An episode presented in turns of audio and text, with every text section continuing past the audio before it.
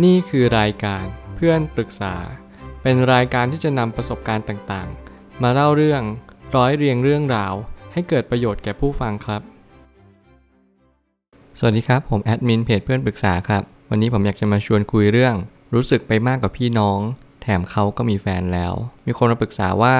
ถ้ามีคนที่แอบชอบ แล้วเจอหน้ากันทุกวันควรทำยังไง เขาไม่ใช่เพื่อน แต่เป็นพี่ที่ทำงานอยู่ที่บ้าน แล้วก็ไปเที่ยวด้วยกันจนสนิท พี่เขาเป็นคนแคร์ความรู้สึก และชอบทำดีกับเราด้วย จนรู้สึกไม่มากกว่าพี่น้อง แต่เขาก็มีแฟนแล้ว อธิบายไม่ถูกว่ารู้สึกกับเขายังไง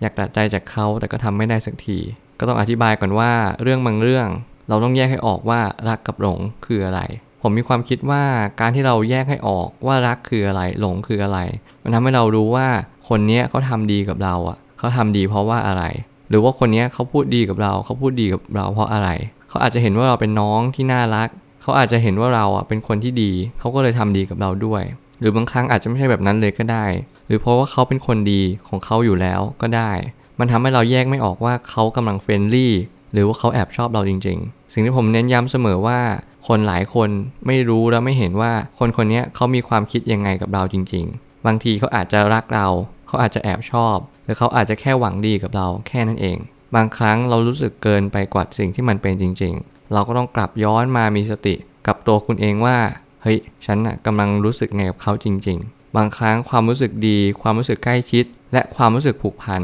สามสิ่งนี้มันก็ต้องแตกต่างกันออกไป มันไม่ได้หมายความว่า 3 สิ่งนี้ที่ผมพูดมา มันคือเราต้องรู้สึกว่าเรารักเขา หรือว่าเราต้องคบกับเขาอย่างเดียว บางครั้ง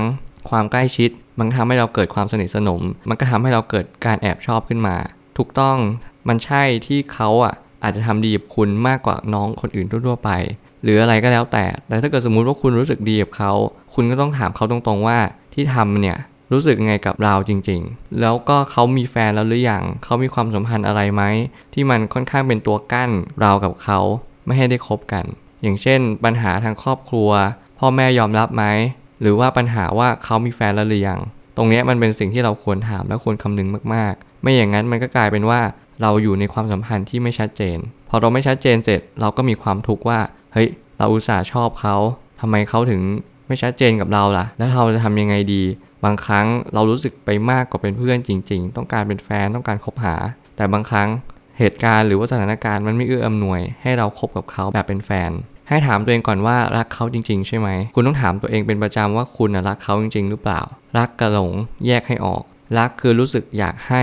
หลงจะรู้สึกอยากครอบครอง ถ้าเกิดสมมติคุณไม่รู้ว่ารักหรือหลงคืออะไร คุณก็ต้องหาความรู้และหาสิ่งที่เรียกว่าคำอธิบาย ความสัมพันธ์ต่างๆ เช่นรักหรือหลง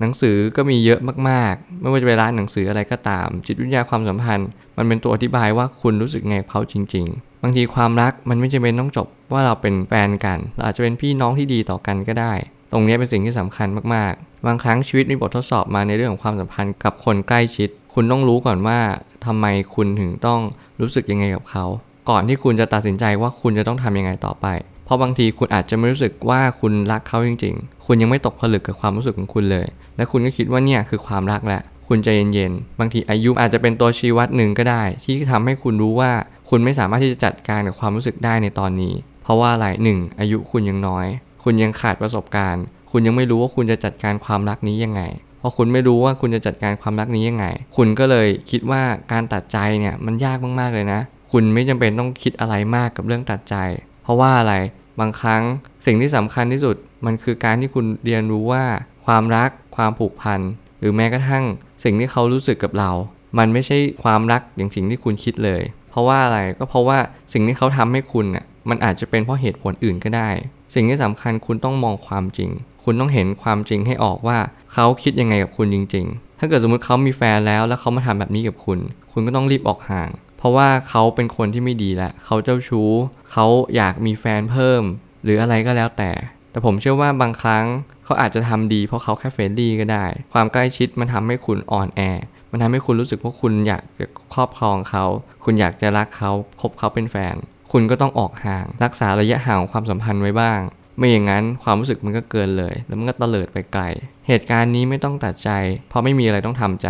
ความสัมพันธ์มันยังไม่เริ่มเลย ตอนนี้คุณคิดไปคนเดียวอยู่ คุณรู้สึกไปคนเดียวอยู่ คุณใจเย็นๆไม่ต้องไปรีบคิด ไม่ต้องรีบตัดสินใจอะไรทั้งนั้น เพราะว่าเหตุการณ์เนี้ยมันยังไม่ไปถึงไหนเลยคคุณคิดในส่วนตัวของคุณเขาอาจจะยังไม่ได้พูดอะไรให้ชัดเจน หรือแม้กระทั่งเขาทำความดีก็ตาม เขาให้ความหวังอะไรก็ตาม สิ่งที่สำคัญคุณจะต้องมีสติ คุณต้องรู้ก่อนว่าความรักคืออะไร ไม่อย่างนั้นคุณก็จะคิดไปว่าเขาอะรักคุณเขารู้สึกดีกับคุณ หรือแม้กระทั่ง เราก็คิดไปเองว่าเรารู้สึกดีกับเขาเรารักเขา ทั้งๆที่เหตุการณ์ต่างๆ มันยังไม่ได้เริ่มดำเนินเลย ทุกอย่างยังเป็นเหมือนเดิม เรากับเขาใกล้ชิดกันสนิทสนมกัน เราต่างเพศกัน มันก็ไม่ได้หมายความว่าเราต้องคบกับเขาเป็นชู้สาวเท่านั้น เราต้องคำนึงหลายๆอย่างว่าเขาเป็นใครและเราเป็นใคร ถ้าเกิดสมมุติว่าเรามีโอกาสที่จะได้คบกันวันหนึ่ง เราก็เตรียมใจแล้วก็เตรียมพร้อมที่จะรับมือกับมัน ผมไม่ได้บอกว่าความรักเนี้ยมันไม่สามารถเป็นไปได้ แต่คุณก็ต้องคำนึงถึงเสมอว่า มันสามารถเป็นไปได้จริงๆไหมในอนาคต แล้วคุณจะต้องเจอคนอีกเยอะมากๆ ด้วยความที่คุณอายุยังน้อย และยังเป็นเด็ก คุณอย่าเพิ่งรีบ เพราะว่าเหตุการณ์บางเหตุการณ์น่ะมันมาแค่ย้ำเตือนคุณว่าคุณรู้จักความรักดีพอหรือยัง ถ้าเกิดสมมุติว่าคุณยังไม่รู้จักความรักดีพอจงเรียนรู้ศึกษาและหาข้อมูลให้มากๆ คุณจะได้แยกออกว่า โอเค ฉันน่ะรู้สึกกับเขาจริง ๆ นะ ต่อหลังจากนั้นคุณก็ลองพิจารณาดู คุยกับเขาตรงๆ เพื่อได้คำตอบที่แท้จริง ผมเชื่อว่าทุกปัญหาย่อมมีทางออกเสมอ ขอบคุณครับ รวมถึงคุณสามารถแชร์ประสบการณ์ ผ่านทาง Facebook Twitter และ YouTube และอย่าลืมติด Hashtag เพื่อนปรึกษาหรือ f r ร e n d t a l k a ด้วยนะครับ